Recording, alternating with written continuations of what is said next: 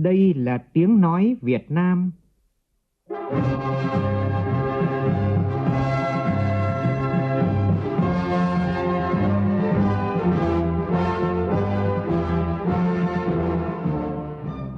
là tiếng nói Việt Nam phát thanh từ Hà Nội, thủ đô nước Cộng hòa xã hội chủ nghĩa Việt Nam.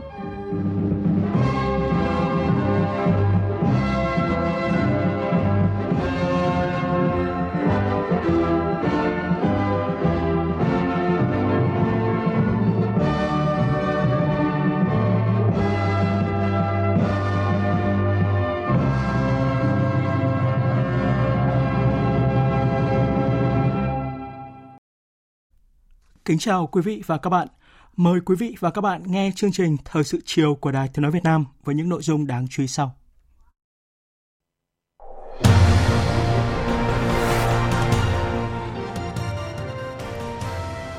Khai mạc phiên họp thứ 53 Ủy ban Thường vụ Quốc hội với nội dung trọng tâm bàn về việc chuẩn bị tổ chức cuộc bầu cử Quốc hội khóa 15 và bầu cử Hội đồng Nhân dân các cấp nhiệm kỳ từ năm 2021 đến 2026. Thành phố Hải Phòng yêu cầu giãn cách xã hội theo chỉ thị số 16 của Thủ tướng Chính phủ tại các địa phương nơi có ca nghi mắc COVID-19 là nữ nhân viên của Bệnh viện Giao thông Vận tải. Trong khi đó, hàng hóa từ tỉnh Hải Dương vẫn mắc ở cửa ngõ Hải Phòng. Hôm nay, Chủ tịch Ủy ban nhân dân tỉnh Hải Dương tiếp tục có công văn đề nghị Hải Phòng sớm tạo điều kiện cho nông sản của tỉnh này lưu thông vào thành phố Hải Phòng để kịp thời xuất khẩu. Sôi động nhu cầu tuyển dụng sau kỳ nghỉ Tết. Trong một tuần qua, gần 100 doanh nghiệp tại Hà Nội đã đăng ký tuyển dụng 3.600 chỉ tiêu việc làm. Trong phần tin thế giới, hàng trăm nghìn người dân Myanmar hôm nay tham gia tổng đình công bất chấp cảnh báo của quân đội nước này. Các hãng hàng không lớn của Mỹ, Nhật Bản và Hàn Quốc tạm ngừng sử dụng máy bay Boeing 777 sau khi xảy ra sự cố đối với một máy bay loại này cách đây 2 ngày.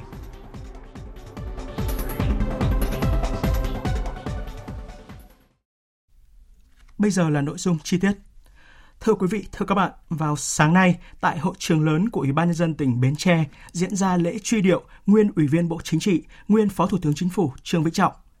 Tới dự buổi lễ có Thủ tướng Chính phủ Nguyễn Xuân Phúc, Chủ tịch Quốc hội Nguyễn Thị Kim Ngân, Thường trực Ban Bí thư Trung ương Đảng Võ Văn Thưởng, Phó Thủ tướng trưởng Ban Lễ tang Nhà nước Phạm Bình Minh và Chủ tịch Ủy ban Trung ương Mặt trận Tổ quốc Việt Nam Trần Thanh Mẫn cùng nhiều đồng chí trong Bộ Chính trị, Ban Bí thư, lãnh đạo các ban bộ ngành trung ương, các tướng lĩnh trong lực lượng vũ trang cùng đông đảo cán bộ nhân dân của tỉnh Bến Tre. Tin của nhóm phóng viên Nhật Trường và Sao Anh. Đọc lời điếu, Ủy viên Bộ Chính trị, Phó Thủ tướng Chính phủ, trưởng Ban Lễ tang Nhà nước Phạm Bình Minh cho biết, gần 60 năm phục vụ cách mạng, nguyên Phó Thủ tướng Chính phủ Trương Vĩnh Trọng, còn gọi là anh Hai Nghĩa thân yêu, đã có nhiều đóng góp to lớn đối với sự nghiệp cách mạng vẻ vang của Đảng và dân tộc. Được Đảng, Nhà nước tặng thưởng Huân chương Hồ Chí Minh, huy hiệu 55 năm tuổi Đảng cùng nhiều huy chương cao quý khác. Ông Trương Vĩnh Trọng sinh năm 1942, quê quán xã Bình Hòa, huyện Giồng Trôm, tỉnh Bến Tre, tham gia hoạt động cách mạng tháng 1 năm 1960, vào Đảng ngày 25 tháng 10 năm 1964, Ủy viên dự khuyết Ban chấp hành Trung ương khóa 6, Ủy viên Ban chấp hành Trung ương Đảng các khóa 7, 8, 9, 10, Bí thư Trung ương Đảng các khóa 9, 10, Ủy viên Bộ Chính trị khóa 10, đại biểu Quốc hội các khóa 8, 9, nguyên trưởng Ban Nội chính Trung ương, nguyên Phó Thủ tướng Chính phủ. Trong cuộc sống hàng ngày, nguyên Phó Thủ tướng Trương Vĩnh Trọng có lối sống giản dị, hòa đồng, gắn bó với nhân dân, được nhân dân tin yêu quý trọng. Những năm gần đây, mặc dù tuổi đã cao, sức khỏe giảm sút, ông vẫn tích cực tham gia đóng góp nhiều ý kiến cho Đảng, Nhà nước, nhất là góp phần xây dựng quê hương xứ Dừa Bến Tre. Sau thời gian lâm bệnh nặng, mặc dù được Đảng, Nhà nước và gia đình quan tâm chăm sóc, tập thể giáo sư, bác sĩ hết lòng điều trị, nhưng do tuổi cao sức khỏe yếu, nguyên Phó Thủ tướng Chính phủ đã trút hơi thở cuối cùng vào lúc 3 giờ 25 phút ngày 19 tháng 2. Đồng chí Trương Vĩnh Trọng, nguyên Phó Thủ tướng Chính phủ ra đi là mất mát lớn đối với Đảng, Nhà nước và nhân dân ta. Tại lễ truy điệu, thay mặt gia đình, anh Trương Vĩnh Tùng là con trai của nguyên Phó Thủ tướng Trương Vĩnh Trọng bày tỏ lòng biết ơn tới Đảng, Nhà nước, các cơ quan, đoàn thể cấp trung ương, địa phương, các tầng lớp nhân dân và bà con thân tộc đã dành những tình cảm đặc biệt, sự quan tâm sâu sắc, đã đến viếng và tiễn đưa cha về nơi an nghỉ cuối cùng. Tiếp sau lời cảm ơn đáp từ của ban tổ chức lễ tang do ông Phan Văn Mãi, Bí thư Tỉnh ủy Bến Tre phát biểu, các đồng chí lãnh đạo Đảng, Nhà nước và các đại biểu dự lễ truy điệu đi vòng quanh linh cữu vĩnh biệt nguyên Phó Thủ tướng Trương Vĩnh Trọng. Đội tiêu binh bắt đầu thực hiện nghi thức di quan, đưa linh cữu lên cổ linh sa và lăn bánh đến nghĩa trang liệt sĩ tỉnh Bến Tre để tiếp tục thực hiện nghi thức an táng thi hài nguyên Phó Thủ tướng Trương Vĩnh Trọng. Vào lúc 11 giờ cùng ngày, tại nghĩa trang liệt sĩ tỉnh Bến Tre, Thủ tướng Nguyễn Xuân Phúc, Chủ tịch Quốc hội Nguyễn Thị Kim Ngân, Thường trực Ban Bí thư Trung ương Đảng Võ Văn Thưởng và các vị cán bộ lãnh đạo cấp cao của Đảng, Nhà nước, Ủy ban Mặt trận Tổ quốc Việt Nam đã tham gia nghi thức an táng, đưa nguyên Phó Thủ tướng Chính phủ Trương Vĩnh Trọng về yên nghỉ trong lòng đất mẹ. Lời cảm ơn.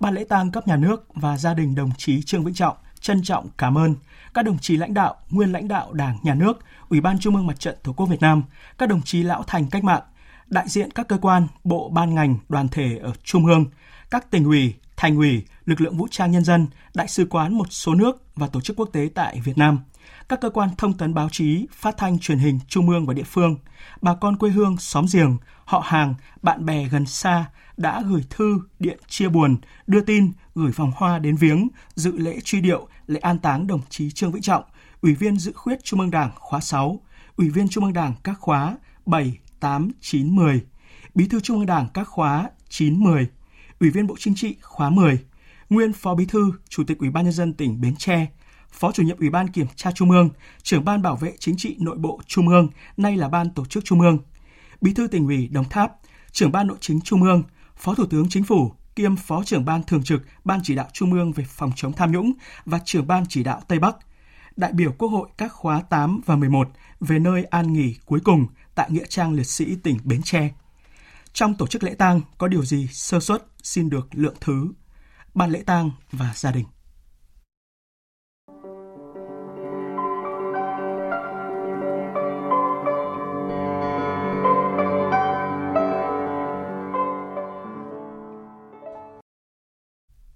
Chương trình thời sự xin được tiếp tục với những tin đáng chú ý khác. Chiều nay tại nhà Quốc hội diễn ra phiên họp thứ 53 của Ủy ban Thường vụ Quốc hội. Chủ trì phiên họp, Chủ tịch Quốc hội Nguyễn Thị Kim Ngân cho biết, năm 2021 này sẽ tập trung vào các việc chỉ đạo công tác tổng kết nhiệm kỳ Quốc hội khóa 14 chu đáo kỹ lưỡng và phối hợp tổ chức thành công cuộc bầu cử đại biểu Quốc hội khóa 15 và bầu cử đại biểu Hội đồng Nhân dân các cấp nhiệm kỳ từ năm 2021 đến 2026. Phản ánh của phóng viên Lại Hòa. Chủ tịch Quốc hội Nguyễn Thị Kim Ngân cho biết, tại phiên họp này, Ủy ban Thường vụ Quốc hội cho ý kiến về báo cáo tổng kết nhiệm kỳ 2016-2021 của Chính phủ và việc chuẩn bị cho kỳ họp thứ 11 Quốc hội khóa 14. Đáng chú ý là điều chỉnh lần thứ nhất về cơ cấu thành phần số lượng người của các cơ quan tổ chức đơn vị ở Trung ương và địa phương được giới thiệu ứng cử đại biểu Quốc hội khóa 15 và cho ý kiến về quy định số lượng đại biểu hoạt động chuyên trách của Hội đồng Nhân dân thành phố Hà Nội trong nhiệm kỳ 2021-2026 và một số nội dung quan trọng khác. Bước sang năm Tân Sửu, tiếp nối những kết quả đạt được trong năm 2020 cùng với khí thế mới, thắng lợi mới từ thành công của Đại hội đại biểu toàn quốc lần thứ 13 của Đảng, Ủy ban Thường vụ Quốc hội sẽ tiếp tục phát huy cao nhất tinh thần làm việc, trách nhiệm, đoàn kết, nỗ lực hết mình nhằm thực hiện tốt các nhiệm vụ đề ra, trong đó tập trung vào các việc chỉ đạo công tác tổng kết nhiệm kỳ Quốc hội khóa 14, chu đáo, kỹ lưỡng và phối hợp tổ chức thành công cuộc bầu cử đại biểu Quốc hội khóa 15 và bầu cử đại biểu Hội đồng Nhân dân các cấp nhiệm kỳ 2021-2026.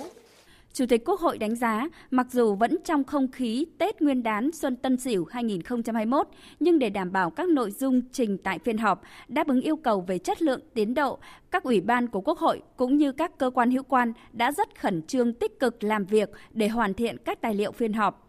Với tinh thần làm việc trách nhiệm, Chủ tịch Quốc hội mong muốn không chỉ phiên họp này mà các hoạt động quan trọng trong năm của Quốc hội sẽ diễn ra thành công.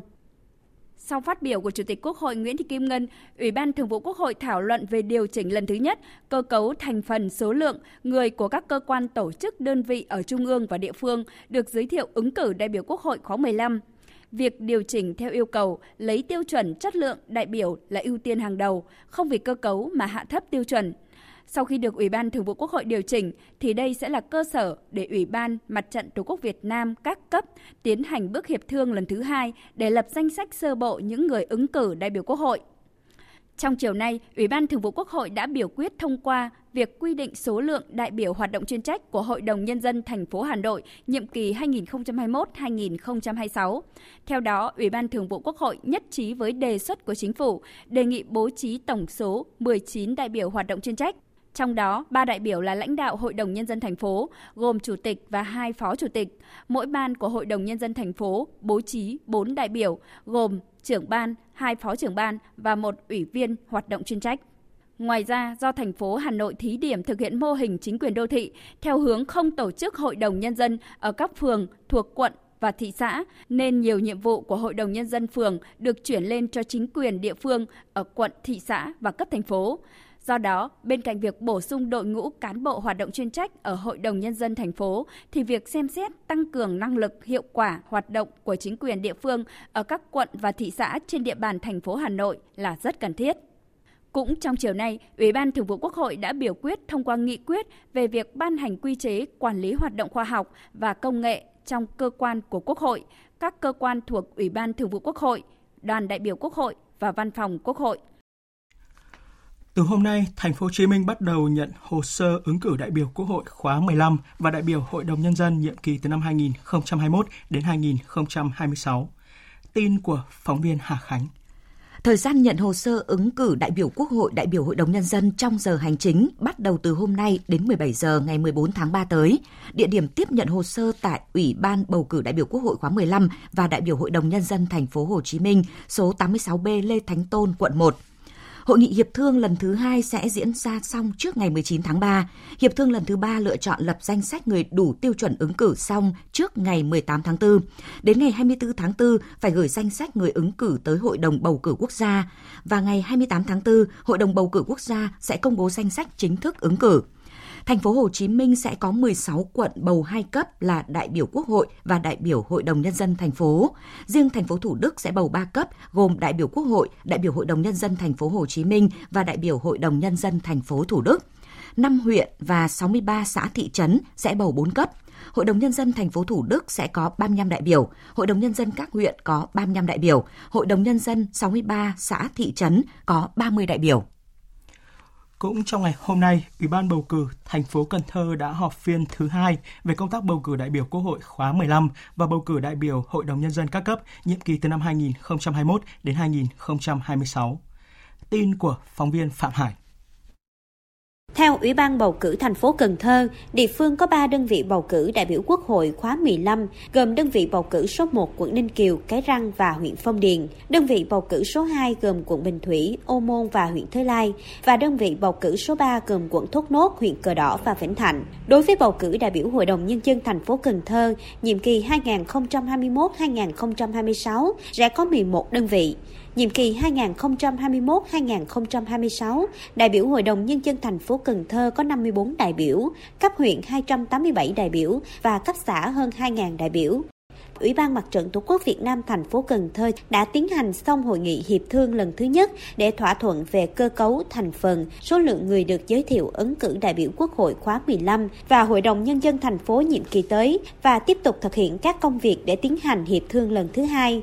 Ông Phạm Văn Hiểu, Phó Bí thư Thường trực Thành ủy, Chủ tịch Hội đồng Nhân dân thành phố, Chủ tịch Ủy ban bầu cử thành phố Cần Thơ yêu cầu các thành viên tổ giúp việc phải chuẩn bị chu đáo cho bầu cử đại biểu Quốc hội khóa 15 và Hội đồng Nhân dân các cấp, trong đó thực hiện nghiêm theo đúng hướng dẫn của Ủy ban bầu cử quốc gia. Đối với Ủy ban bầu cử thành phố phải chuẩn bị kỹ lưỡng các công việc, chuẩn bị tốt cho việc hiệp thương lần thứ hai, danh sách thành phần người ứng cử, đồng thời thành lập đơn vị để tiếp nhận hồ sơ ứng cử đảm bảo đúng quy trình và thời hạn theo hướng dẫn. Và đối với Ủy ban Nhân dân thành phố đó, tôi đề nghị là sớm thống nhất với Thường trực Hội đồng dân, Ban Thường trực Ủy ban Mặt trận Tổ quốc Việt Nam thành phố để thành lập các cái ban bầu cử đại biểu Quốc hội và đại biểu Hội đồng dân thành phố.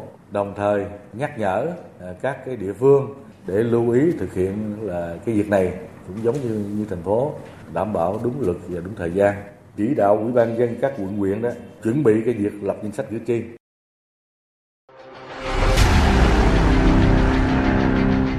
Đẩy lùi Covid-19, bảo vệ mình là bảo vệ cộng đồng.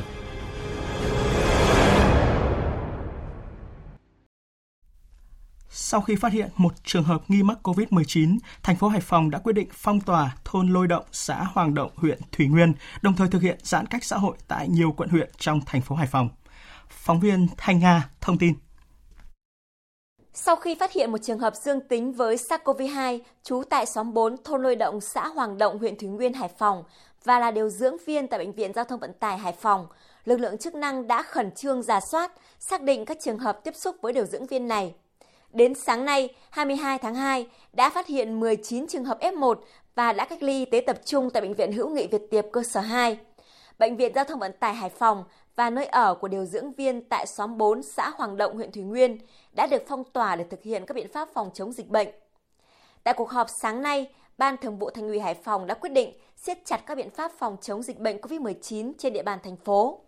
Các địa phương trong thành phố Hải Phòng kích hoạt lại hoạt động của gần 2.500 chốt kiểm soát dịch bệnh tại các thôn, tổ dân phố, tạm dừng các hoạt động dịch vụ không thiết yếu, hạn chế ra khỏi nhà nếu không có việc cần thiết, yêu cầu tất cả người dân phải khai báo tạm trú tạm vắng, xử phạt thật nghiêm các trường hợp không khai báo y tế trung thực. Ngành y tế Hải Phòng cần đẩy nhanh truy vết và xét nghiệm đối với các trường hợp liên quan đến ca bệnh này. Ban Thường vụ Thành ủy Hải Phòng cũng đề nghị Ủy ban nhân dân thành phố Hải Phòng ban hành chỉ thị giãn cách xã hội theo các vùng liên quan đến ca dương tính. Ông Lê Văn Thành, Bí thư Thành ủy Hải Phòng yêu cầu Ủy ban nhân dân thành phố sẽ ban hành cái chỉ thị giãn cách xã hội theo cái hướng là các cái vùng mà có ca dương tính là thực hiện theo 16. Vùng mà có dương tính đi qua mà đang là F1 thì thực hiện giãn cách xã hội theo 15. Thì như vậy là Lê Trân, Hồng Bàng giãn cách xã hội theo 15. Còn riêng cái chỗ ở, tức là đến cấp thôn thì thực hiện phong tỏa. Thế còn cái xã Hoàng Động ấy thì chúng ta giãn cách xã hội theo 16. Thế còn huyện Thủy Nguyên là theo 15. Thành phố Hải Phòng sẽ cung cấp nhu yếu phẩm thiết yếu miễn phí tới người dân trong vùng phải phong tỏa, theo nghị quyết của Hội đồng nhân dân thành phố đã ban hành. Trong khi đó, trước thực tế nhiều người đi từ vùng dịch về Hải Phòng mà không khai báo y tế, Ủy ban nhân dân thành phố Hải Phòng khuyến khích người dân thông báo về các trường hợp khai báo y tế không trung thực, đồng thời xử lý nghiêm các trường hợp này. Cơ quan chức năng thành phố Hải Phòng phát hiện nhiều trường hợp người dân từ Hải Dương sang Hải Phòng và ngược lại, tập trung vào thời điểm sáng sớm hàng ngày. Chỉ riêng xã Lê Thiện, huyện An Dương, Hải Phòng, lực lượng chức năng đã phát hiện trên 100 người dân từ Hải Dương về nhưng không xác định rõ được thời điểm. Trước tình hình này, thành phố Hải Phòng khuyến khích nhân dân tố giác các trường hợp từ Hải Dương về Hải Phòng hoặc công dân Hải Phòng đi Hải Dương và quay trở lại Hải Phòng từ ngày 16 tháng 2 năm 2021 đến nay đang cư trú trên địa bàn mà không khai báo y tế hoặc khai báo y tế không đúng sự thật. Trường hợp các tổ chức và cá nhân cố tình che giấu, chứa chấp công dân nêu trên sẽ bị xử lý với mức cao nhất. Các trường hợp từ vùng dịch về Hải Phòng mà không khai báo y tế hoặc khai báo không trung thực, không may dương tính với virus SARS-CoV-2, cơ quan cảnh sát điều tra xử lý hình sự theo quy định. Còn tại tỉnh Hải Dương, qua điều tra dịch tễ thì lực lượng chức năng của tỉnh này vừa xác định ổ dịch mới bùng phát tại huyện Kim Thành có liên quan đến một bệnh nhân COVID-19 ở thị xã Kinh Môn. Tin của cộng tác viên Linh Giang. Cơ quan chuyên môn bước đầu xác định nam bệnh nhân sinh năm 1982 trú tại thôn Lương Xá, xã Kim Xuyên, huyện Kim Thành có liên quan đến một ca nhiễm COVID-19 ở thị xã Kinh Môn. Theo khai báo ban đầu, hàng ngày người đàn ông này đi làm cùng 11 người trong đội thợ xây và tính đến chiều qua đã có 6 ca mắc COVID-19 đều là F1 của bệnh nhân này, gồm vợ của bệnh nhân, người cùng làm trong đội thợ xây và họ hàng của bệnh nhân. Quá trình truy vết xác định vợ bệnh nhân tiếp xúc gần với hơn 20 công nhân cùng dây chuyền may tại công ty giày Bình Dương ở xã Kim Liên, huyện Kim Thành, tỉnh Hải Dương. Những người này đều ở cùng xã Kim Liên và đã được đi cách ly tập trung. Hiện công ty giày Bình Dương đã bị phong tỏa có 270 công nhân, hầu hết quê ở xã Kim Liên, huyện Kim Thành. Cơ quan chức năng cũng xác định được hơn 200 trường hợp F1 của các bệnh nhân là thành viên đội thợ xây. Liên quan đến vấn đề giải cứu nông sản của tỉnh Hải Dương, 80% nông sản từ Hải Dương sẽ xuất khẩu qua cảng Hải Phòng. Tuy vậy, việc lưu thông hàng hóa giữa hai địa phương này vẫn còn những vướng mắc. Và hôm nay, Chủ tịch Ủy ban nhân dân tỉnh Hải Dương Nguyễn Dương Thái đã tiếp tục có công văn đề nghị Ủy ban nhân dân thành phố Hải Phòng sớm tạo điều kiện cho nông sản của tỉnh này lưu thông vào Hải Phòng để kịp thời xuất khẩu. Rau màu của Hải Dương đang vào mùa thu hoạch với sản lượng còn khoảng 90.000 tấn hành, tỏi, cà rốt, rau ăn lá, 1.000 tấn lợn sữa và rau chế biến bảo quản trong kho cấp đông. Dự kiến từ nay đến cuối tháng 2, 80% lượng nông sản sẽ xuất khẩu qua cảng Hải Phòng đến Nhật Bản, Hàn Quốc, Indonesia, Thái Lan theo hợp đồng đã ký kết.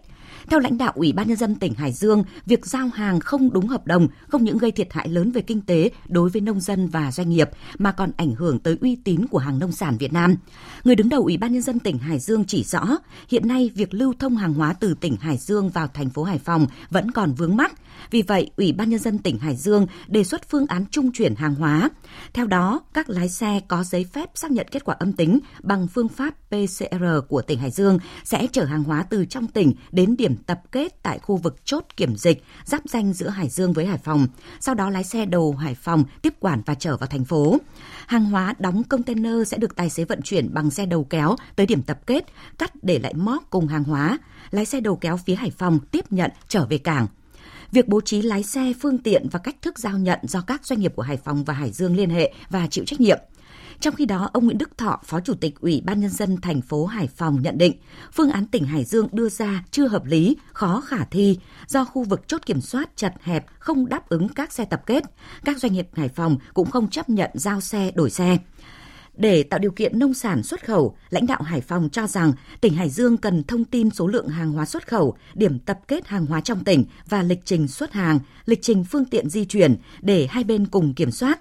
Tỉnh Hải Dương cần sớm đưa ra phương án khác khả thi hơn để hàng nông sản xuất khẩu được lưu thông nhanh chóng mà vẫn đảm bảo được các quy định về phòng chống dịch COVID-19.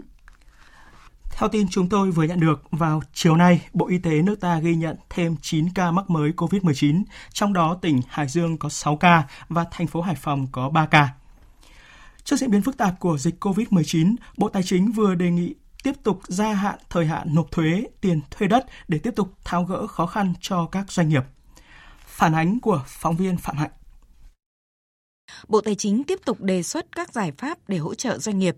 Cụ thể, đối với thuế giá trị gia tăng, Bộ Tài chính đề nghị thời gian gia hạn là 5 tháng. Đối với thuế thu nhập doanh nghiệp, đề nghị gia hạn 3 tháng. Đối với các hộ cá nhân kinh doanh, Bộ Tài chính đề xuất gia hạn thời hạn nộp thuế giá trị gia tăng, thuế thu nhập cá nhân đối với số tiền thuế phát sinh phải nộp năm 2021 trong các ngành kinh tế, lĩnh vực được gia hạn. Đối với tiền thuê đất, đề nghị gia hạn đối với số tiền thuê đất phải nộp kỳ đầu năm 2021 của doanh nghiệp, tổ chức, hộ kinh doanh, cá nhân thuộc đối tượng được giảm. Theo nghiên cứu của Bộ Tài chính, nếu đề xuất được thông qua, tổng số tiền dự kiến được hoãn giãn nộp thuế ước tính khoảng 115.000 tỷ đồng. Năm 2020 vừa qua đã có khoảng 130.000 tỷ đồng tiền thuế phí và lệ phí các loại được Bộ Tài chính thực hiện miễn giảm gia hạn cho các doanh nghiệp, hộ gia đình bị ảnh hưởng bởi dịch COVID-19. Nhiều ý kiến doanh nghiệp cho rằng thực tế đơn thuốc này không chỉ hữu hiệu đối với doanh nghiệp mà còn là động lực để phát triển kinh tế. Bà Nguyễn Thị Nga, Chủ tịch Tập đoàn BRG cho biết, năm qua dịch COVID-19 đã ảnh hưởng nặng nề tới các lĩnh vực kinh doanh của tập đoàn, nhưng các giải pháp hỗ trợ của chính phủ đã kịp thời trợ lực rất lớn cho cộng đồng doanh nghiệp. Chính phủ cũng bỏ ra rất nhiều công sức và cả nhiều vật chất để giảm thuế, giãn thuế, tạo những điều kiện, những cơ hội để họ có thể vươn lên để bù lại cái khó khăn. Tôi nghĩ đây là điều quan trọng nhất. Theo Bộ Tài chính, nếu đề xuất lùi thời gian nộp thuế và tiền thuê đất cho doanh nghiệp được chính phủ thông qua, quy định mới sẽ được áp dụng ngay, kịp thời giảm bớt các khó khăn cho doanh nghiệp.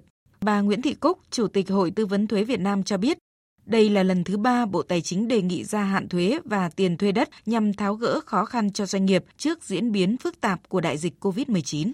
Trong lúc mà doanh nghiệp có khó khăn, nhà nước cũng khó khăn, thì nhà nước và doanh nghiệp cùng sẽ chia. Và như vậy, nhà nước sẽ cố gắng làm mình thiệt hơn một chút để cho doanh nghiệp chậm nộp. Khi doanh nghiệp vượt qua khó khăn được thì lại có thể tăng doanh thu, tăng số lượng sản phẩm và qua đó tăng thêm được tiền thuế và có như vậy thì mới có thể là thu tiếp cái vòng 2, mới có thể thu thuế vào ngân sách nhà nước. Ước tính đến nay có tới trên 80% doanh nghiệp đang chịu tác động tiêu cực do ảnh hưởng của đại dịch COVID-19, trong đó nhóm các doanh nghiệp có quy mô nhỏ chịu tác động lớn. Một thông tin đáng chú ý về lĩnh vực kinh tế, theo Cục Xuất nhập khẩu Bộ Công Thương, tổng kim ngạch xuất nhập khẩu tháng đầu năm nay đạt hơn 55 tỷ đô la Mỹ, trong đó xuất khẩu đạt hơn 28 tỷ rưỡi đô la. Cán cân thương mại có thặng dư hơn 2 tỷ đô la. Tin của phóng viên Nguyên Long. Hầu hết các mặt hàng đều đạt mức tăng trưởng xuất khẩu ấn tượng, trong đó nhóm công nghiệp chế biến đạt gần 25 tỷ đô la, tăng gần 61% so với cùng kỳ tháng 1 năm ngoái. Nhóm nông thủy sản có nhiều ngành hàng tăng trưởng xuất khẩu khá cao, ở mức hơn 33% trong tháng 1. Trong tháng 1 có 6 mặt hàng đạt kim ngạch xuất khẩu trên 1 tỷ đô la, chiếm hơn 67% tổng kim ngạch xuất khẩu, đó là điện thoại và linh kiện, điện tử, máy tính và linh kiện, máy móc thiết bị, dụng cụ phụ tùng, hàng dệt may, giày dép, gỗ và sản phẩm gỗ. Hoa Kỳ vẫn là thị trường xuất khẩu lớn nhất của Việt Nam, tiếp đến là Trung Quốc. Xuất khẩu vào các thị trường Liên minh châu Âu, Nhật Bản, Hàn Quốc và ASEAN cũng có tăng trưởng khá cao, từ 15 đến khoảng 32%.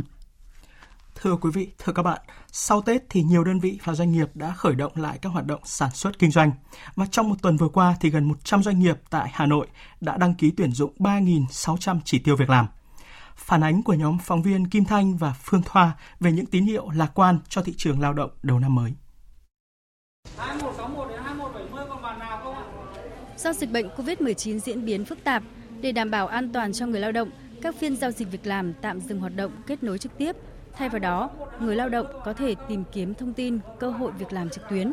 Thông qua Trung tâm Dịch vụ Việc làm Hà Nội, doanh nghiệp có thể tuyển dụng người lao động thông qua việc phỏng vấn qua điện thoại hoặc phỏng vấn trực tuyến.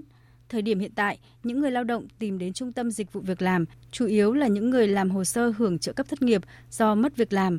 Người lao động cũng chủ động tìm kiếm việc làm ngay sau khi hết kỳ nghỉ Tết hoặc chuyển đổi công việc. Mình làm chuyên về xây dựng mà, hay đi làm theo dự án thì năm nay không còn dự án ấy, cho nhân viên nghỉ. Ý là bảo là lúc nào có việc thì gọi lại, nhưng cũng chả biết lúc nào. Mình cũng có một vài hướng khác thì cũng đang set up, chưa biết thế nào cả. Thì đang làm, chắc là cũng nếu mà có làm được thì chắc cũng phải mất thời gian. Các bạn ấy chuyển hầu hết là thường là nếu mà không bám trụ thì sẽ chuyển ngành, ví dụ như chuyển sang làm tư vấn bảo hiểm hoặc làm hành chính nhân sự các công ty khác. Tín hiệu lạc quan của thị trường lao động còn được thể hiện rõ hơn qua các trang thông tin giới thiệu việc làm, các đơn vị kết nối việc làm tư nhân cũng như các sàn giao dịch việc làm thuộc sự quản lý của cơ quan, đơn vị chức năng. Trong vòng 5 ngày vừa qua, tại thành phố Hà Nội đã có gần 100 doanh nghiệp đăng ký tuyển dụng hơn 3.600 chỉ tiêu việc làm. Những ngành nghề tuyển dụng chủ yếu là lĩnh vực sản xuất linh kiện điện tử, may mặc, thương mại. Ông Vũ Quang Thành, Phó Giám đốc Trung tâm Dịch vụ Việc làm Hà Nội cho biết. Thì chúng tôi vẫn phải đảm bảo đầy đủ công tác phòng chống dịch. Hai nữa vẫn tiếp tục là hướng đến cho người lao động sau khi thực hiện các cái dịch vụ về bảo hiểm thất nghiệp. Thì bên cạnh đó thì chúng tôi tăng cường công tác tư vấn về việc làm và cung cấp về cái thông tin thị trường cho người lao động. Có thể tại thời điểm này, sau khi thực hiện xong một số cái dịch vụ theo yêu cầu, thì người lao động được cung cấp thông tin thị trường lao động và tìm hiểu về cái thị trường lao động. Sau đó tiếp tục có những hoạt động tư vấn gián tiếp, có thể là tư vấn qua điện thoại, tư vấn qua email để kết nối người lao động với doanh nghiệp để người lao động có thể tiếp nhận về các cái vị trí việc làm. Sau khi dịch bệnh được kiểm soát, Trung tâm Dịch vụ Việc làm Hà Nội sẽ tổ chức nhiều phiên giao dịch việc làm lưu động, trực tuyến, chuyên đề, dành riêng cho các ngành tuyển nhiều lao động, ứng dụng công nghệ hiện đại để thu thập, phân tích thông tin về thị trường lao động. Ngoài ra, các ngành địa phương tiếp tục tổ chức đào tạo nghề cho người lao động theo sát nhu cầu sử dụng lao động của doanh nghiệp. Thông qua nhiều giải pháp được triển khai đồng bộ, toàn thành phố phấn đấu tạo việc làm mới cho ít nhất 160.000 người trong năm 2021, duy trì tỷ lệ thất nghiệp khu vực thành thị ở mức dưới 4%. Hôm nay, hơn 30 tỉnh, thành phố trong cả nước đã cho học sinh đi học trở lại sau kỳ nghỉ Tết kéo dài vì dịch COVID-19. Tin của phóng viên Vũ Lợi tại thành phố Điện Biên Phủ, tỉnh Điện Biên. Hơn 20.000 học sinh của 53 trường trên địa bàn thành phố Điện Biên Phủ, tỉnh Điện Biên sáng nay đã cùng với học sinh các huyện, thị xã ở tỉnh đi học trở lại sau kỳ nghỉ Tết dài và nghỉ ứng phó với dịch bệnh COVID-19. Cô giáo Đinh Thị Thanh Nhàn, hiệu trưởng trường tiểu học Him Lam cho biết, trong quá trình học, nhà trường sẽ không tổ chức các hoạt động ngoài trời và giờ ra chơi chỉ cho học sinh vui chơi tại khuôn viên lớp học để đảm bảo phòng chống dịch bệnh. Tổng số học sinh của trường đến thời điểm bây giờ là 1.163 em học sinh với 30 lớp. Và trong cái thời gian nghỉ Tết vừa rồi ấy, thì cũng có một số các em học sinh là theo cùng với phụ huynh là về quê ăn Tết. Thì nhà trường cũng đã yêu cầu chỉ đạo chỗ giáo viên chủ nhiệm ấy là thường xuyên bám sát với chỗ phụ huynh để mà thông tin có cái danh sách và thường xuyên là báo cáo phòng hướng dẫn cho phụ huynh đó là phải đi khai báo y tế. Nếu mà yêu cầu phải cách ly tại nhà thì phụ huynh cũng như học sinh sẽ tự cách ly tại nhà. Đối với cấp học mầm non, các nhà trường trên địa bàn không tổ chức nấu ăn bán trú mà các phụ huynh phải đưa đón con về nhà sau mỗi buổi học. Việc này ít nhiều gây bất tiện vì các phụ huynh cũng còn đi làm. Tuy nhiên, trong ngày đầu đi học trở lại hôm nay, số học sinh nghỉ học rất ít. Còn tại tỉnh Thanh Hóa, hôm nay hơn 850.000 học sinh các cấp trên địa bàn cũng đã đi học trở lại. Tin của phóng viên Sĩ Đức. Việc trở lại trường học và thực hiện các biện pháp phòng chống dịch COVID-19 được ngành giáo dục cũng như là các trường học trên địa bàn tỉnh Thanh Hóa đặc biệt chú trọng. Bà Nguyễn Thị Loan, Phó trưởng phòng giáo dục đào tạo huyện Quảng Xương, tỉnh Thanh Hóa cho biết. Chúng tôi cũng đã nắm bắt được, cũng như là phòng giáo dục cũng có đi kiểm tra các nhà trường, thì 100% các nhà trường đã được làm tốt công tác diệt khuẩn cũng như là các cái cơ sở vật chất chuẩn bị cho học sinh quay trở lại trường học. Đồng thời là chúng tôi cũng yêu cầu nhà trường phải luôn luôn thực hiện tốt cái nhiệm vụ kép, đó là vừa dạy học và vừa phòng chống dịch Covid thật là tốt. Trong ngày hôm qua, tỉnh Thanh Hóa ghi nhận thêm 4 trường hợp nghi nhiễm Covid-19 đang được cách ly và theo dõi tại các bệnh viện.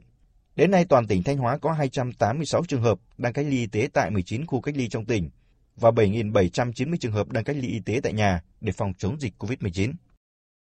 Tiếp theo là phản ánh của phóng viên Thiên Lý tại tỉnh Bình Dương về ngày đầu học sinh sinh viên quay trở lại trường sau kỳ nghỉ Tết kéo dài, trong bối cảnh địa phương này đã xuất hiện 6 ca mắc COVID-19. Mặc dù phải tuân thủ nhiều quy định mới, song được đến trường là niềm vui của sinh viên trường Đại học Thủ Dầu Một sau thời gian nghỉ Tết dài. Nguyễn Hoàng Phước, sinh viên khoa quản trị kinh doanh cho biết, không chờ đợi sự nhắc nhở của nhà trường, mỗi người nên tự ý thức bảo vệ sức khỏe. Lo lắng thì cũng có một phần thôi. Trước khi đến trường thì em cũng đã chuẩn bị rất là tốt về cả phòng chống dịch hay là về cả trang bị những kiến thức để chuẩn bị cho việc học và cả việc tự bảo vệ bản thân mình thì cũng đã tốt. Đến bây giờ thì nếu mà không có cái gì ngoài bất thường thì em nghĩ là mọi việc cũng ổn.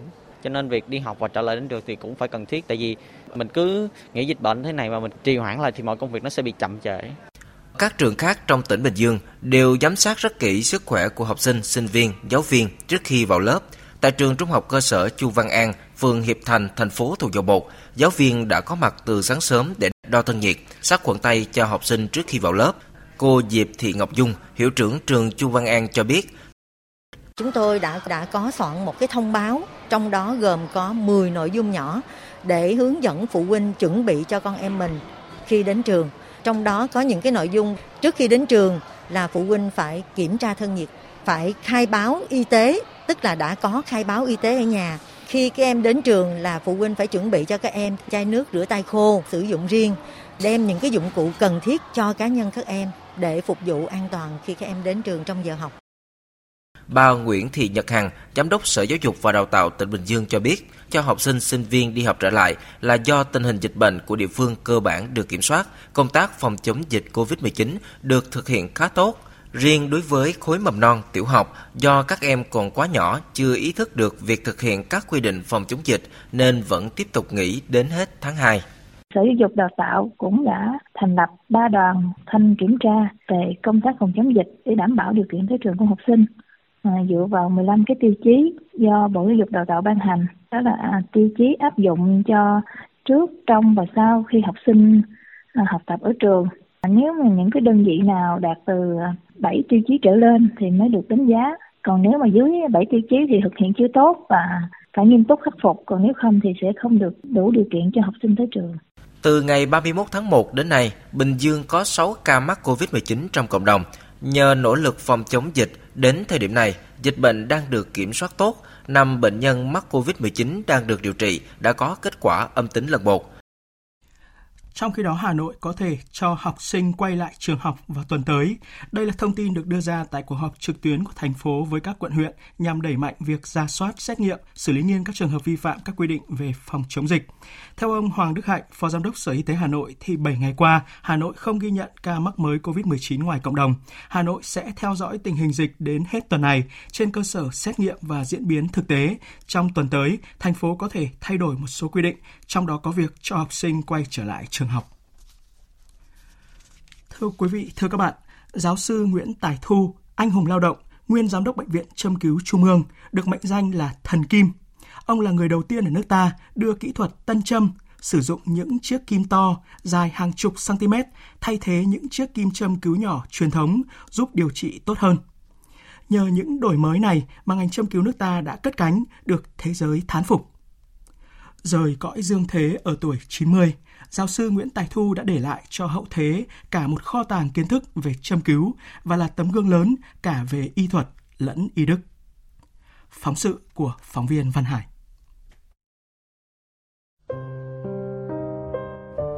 Được thành lập đã gần 40 năm, trên chiếc cổng lớn in dòng chữ nổi bật Bệnh viện Châm cứu Trung ương.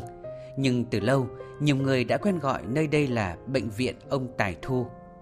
Chính giáo sư Nguyễn Tài Thu, người có bàn tay vàng của nền châm cứu Việt Nam, đã đặt nền móng cho sự hình thành và phát triển của bệnh viện.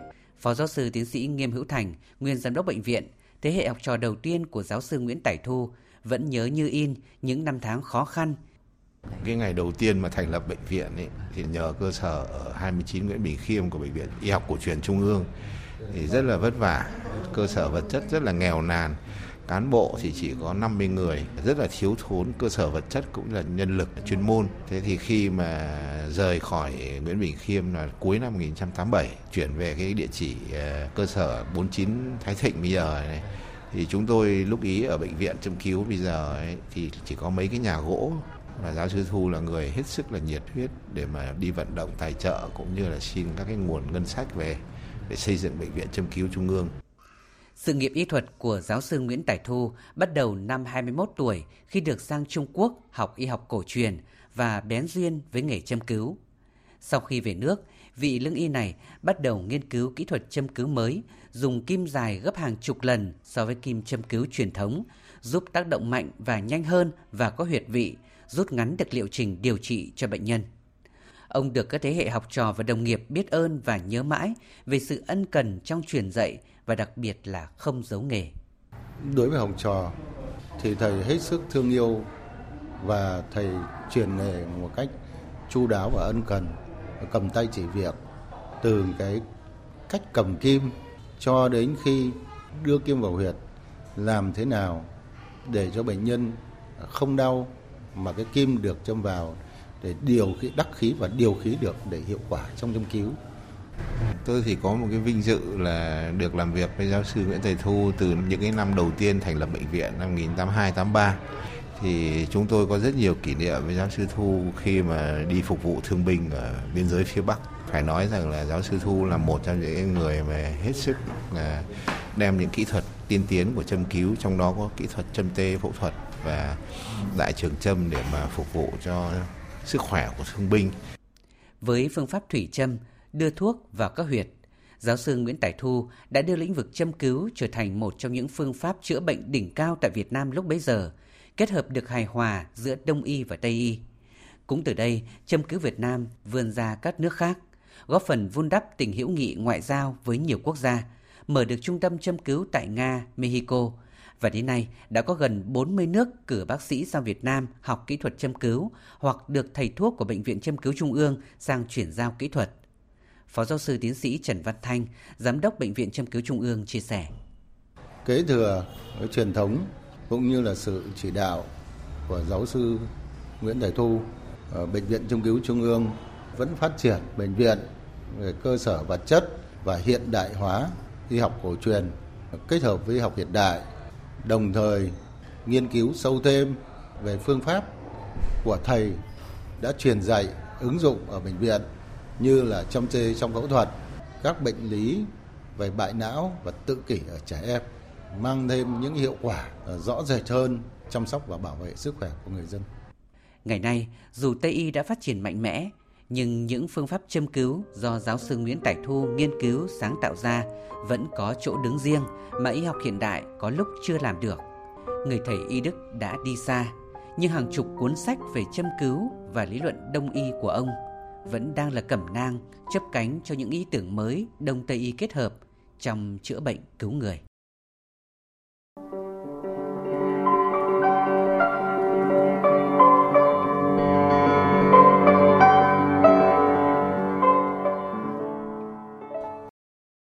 Quý quý vị và các bạn đang nghe chương trình Thời sự của Đài Tiếng nói Việt Nam.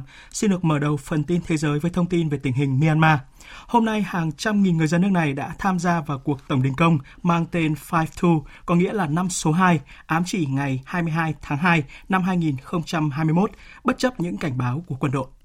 Cuộc tổng đình công đã phủ kín các thành phố lớn của Myanmar với hàng trăm nghìn lá cờ và lời kêu gọi thả cố vấn nhà nước bà San Suu Kyi. Cuộc biểu tình lần này được đánh giá lớn nhất so với các cuộc biểu tình trước đây, với nhiều tuyến đường bị chặn, đường cao tốc bị phong tỏa và các cửa hàng đồng loạt đóng cửa ở mọi nẻo đường. Trước động thái ngày càng phức tạp của người biểu tình, quân đội Myanmar cho rằng làn sóng người biểu tình đang kích động đến người dân, đồng thời cảnh báo mọi hoạt động chống phá bạo lực có thể dẫn tới thiệt hại về nhân mạng. Trong một diễn biến liên quan, phát biểu trước cuộc họp Ngoại trưởng Liên minh châu Âu tại thủ đô Bruxelles của Bỉ hôm nay, Ngoại trưởng Đức Heiko Maas khẳng định Liên minh châu Âu sẽ áp dụng tất cả các kênh ngoại giao để giảm căng thẳng tại Myanmar.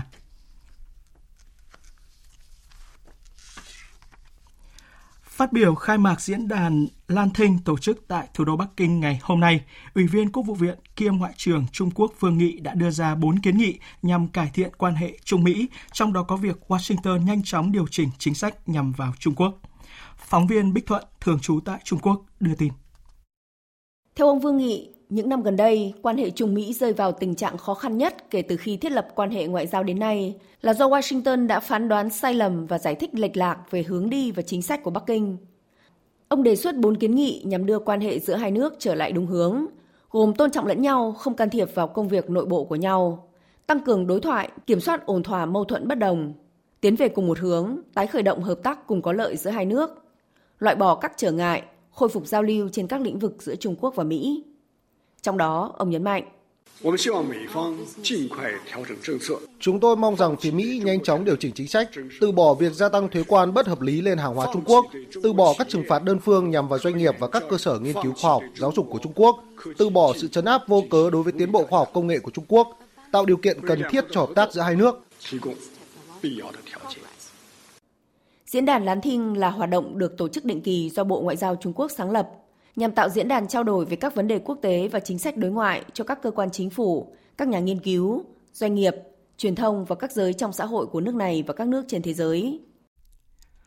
Cơ quan năng lượng nguyên tử quốc tế IAEA vừa đạt được một giải pháp tạm thời kéo dài 3 tháng đối với Iran để tiếp tục thực hiện công tác thanh sát hạt nhân ở nước Cộng hòa Hồi giáo này.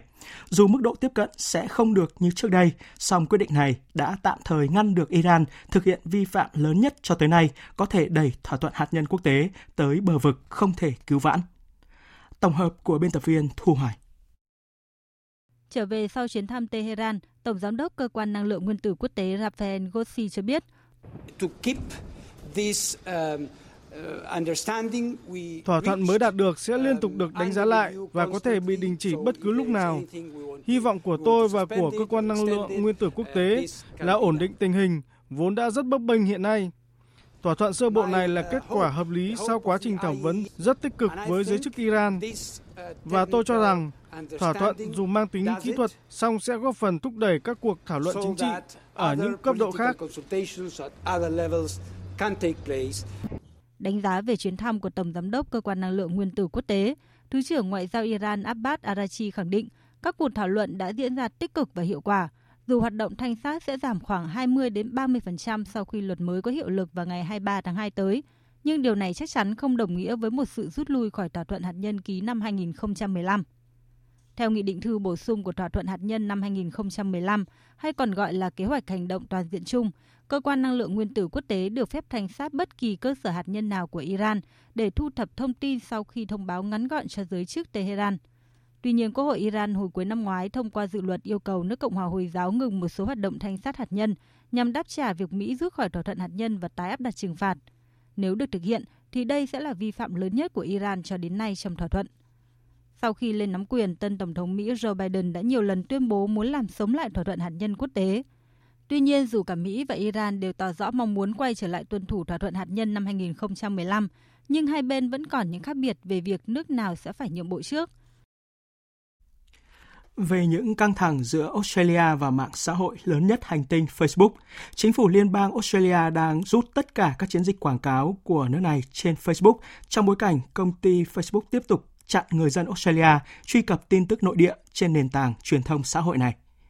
Phóng viên Việt-Nga thường trú tại Australia thông tin. Trong tuyên bố đưa ra vào sáng nay, Bộ trưởng Tài chính Australia Simon Birmingham cho biết: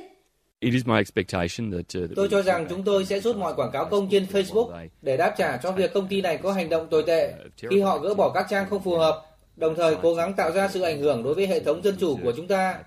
Chúng tôi không dung thứ cho hành động này và sẽ giữ nguyên quan điểm đối với dự luật đàm phán nội dung tin tức, đồng thời sẽ nghiên cứu những quảng cáo của mình trên Facebook.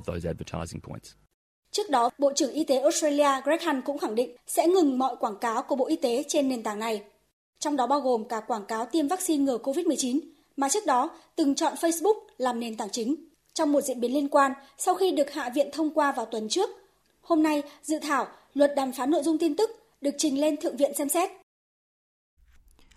Hôm nay, đại diện hai hãng hàng không lớn của Hàn Quốc là Korean Airlines và Asiana Airlines thông báo sẽ ngừng sử dụng toàn bộ máy bay chở khách Boeing 777 sau khi xảy ra một sự cố lỗi động cơ gần đây tại Mỹ.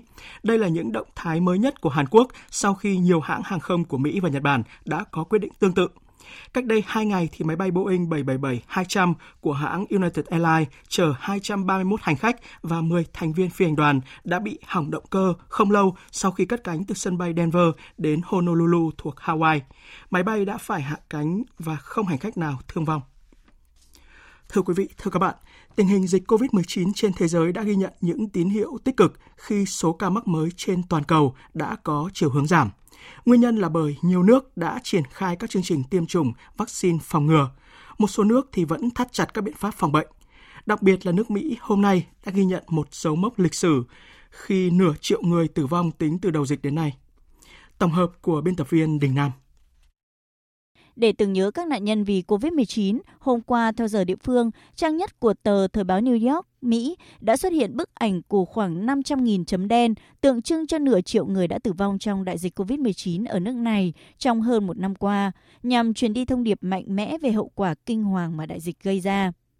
Ông Anthony Fauci, nhà dịch tễ học hàng đầu của nước Mỹ, cố vấn y tế cho Tổng thống Mỹ Joe Biden nhận định 500.000 là con số lịch sử. Nước Mỹ chưa từng thấy điều gì tương tự như vậy trong hơn 100 năm qua, từ khi dịch cúm Tây Ban Nha xảy ra hồi năm 1918. Đó là điều khiến người ta cảm thấy sốc. Đây thực sự là điều gây kinh ngạc khi bạn nhìn thấy vào những con số, gần như không thể tin được, nhưng đó là sự thật. Đây là một đại dịch tàn khốc và mang tính lịch sử. Mọi người sẽ nói về đại dịch này trong nhiều và nhiều thập kỷ nữa kể từ bây giờ. Trong khi Mỹ có tới 57.000 ca mắc mới, thì cả châu Âu 24 giờ qua mới chỉ ghi nhận gần 50.000 ca. Nga là nước có số ca nhiễm mới và tử vong cao nhất toàn châu lục với hơn 12.000 ca nhiễm mới. Anh đã cơ bản kiểm soát được dịch bệnh và đã tính đến việc nới lỏng các biện pháp phong tỏa. Còn chính phủ Pháp vẫn đang nỗ lực làm tất cả để tránh phong tỏa toàn quốc lần thứ 3 và khả năng phong tỏa cục bộ là hiện hữu với tình hình dịch COVID-19 tại nhiều địa phương đã vượt xa mức báo động tối đa. Tại châu Á, đứng ngay sau Ấn Độ, Iran và Indonesia có số ca nhiễm mới trong 24 giờ qua ở mức cao, lần lượt ở mức gần 8.000 và 7.300 ca. Quý vị và các bạn đang nghe chương trình Thời sự của Đài Tiếng nói Việt Nam. Tiếp theo là trang tin thể thao.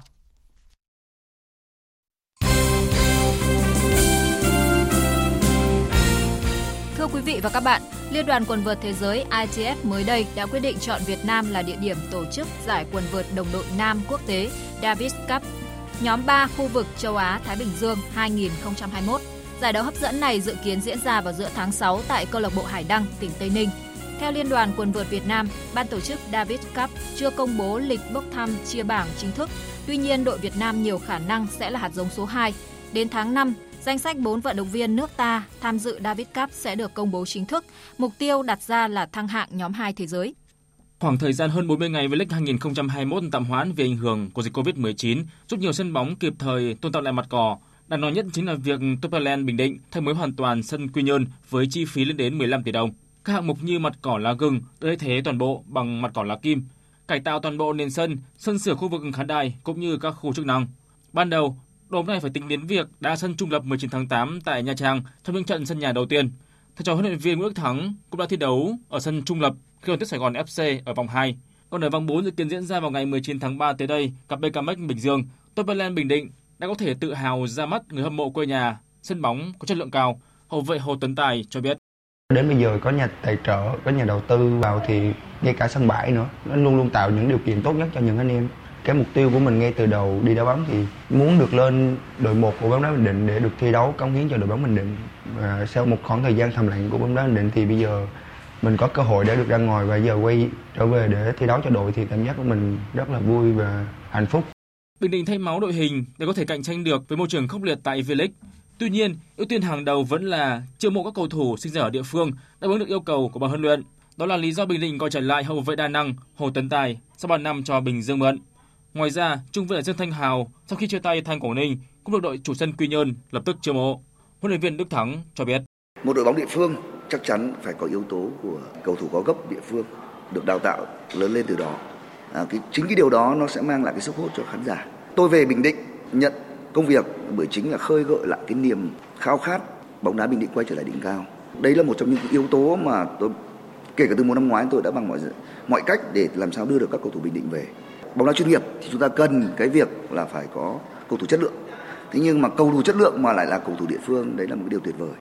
Trong một động thái bất ngờ, tiền đạo 35 tuổi Nguyễn Anh Đức sẽ gia nhập câu lạc bộ đang chơi ở giải hạng nhất quốc gia theo bản hợp đồng có thời hạn 1 năm. Chiều ngày 22 tháng 2, chân sút đoạt quả bóng vàng Việt Nam 2015 đã có mặt ở sân Bến Lức để tập luyện cùng đội bóng mới. Trao đổi với truyền thông, Chủ tịch câu lạc bộ Long An Võ Thành Nhiệm cho biết đây là bản hợp đồng cần thiết với đội Long An. Vì mùa giải trước, đội chơi tốt mà không dứt điểm được. Anh Đức sẽ vừa đá bóng vừa kiêm vai trò trợ lý cho huấn luyện viên Phan Văn Giàu. Vào lúc này, anh Đức đang theo học lớp huấn luyện viên bằng A do AFC tổ chức. Hy vọng đây sẽ là sự kết duyên may mắn và hiệu quả cho cả hai bên vì chúng tôi thực sự cần nhau.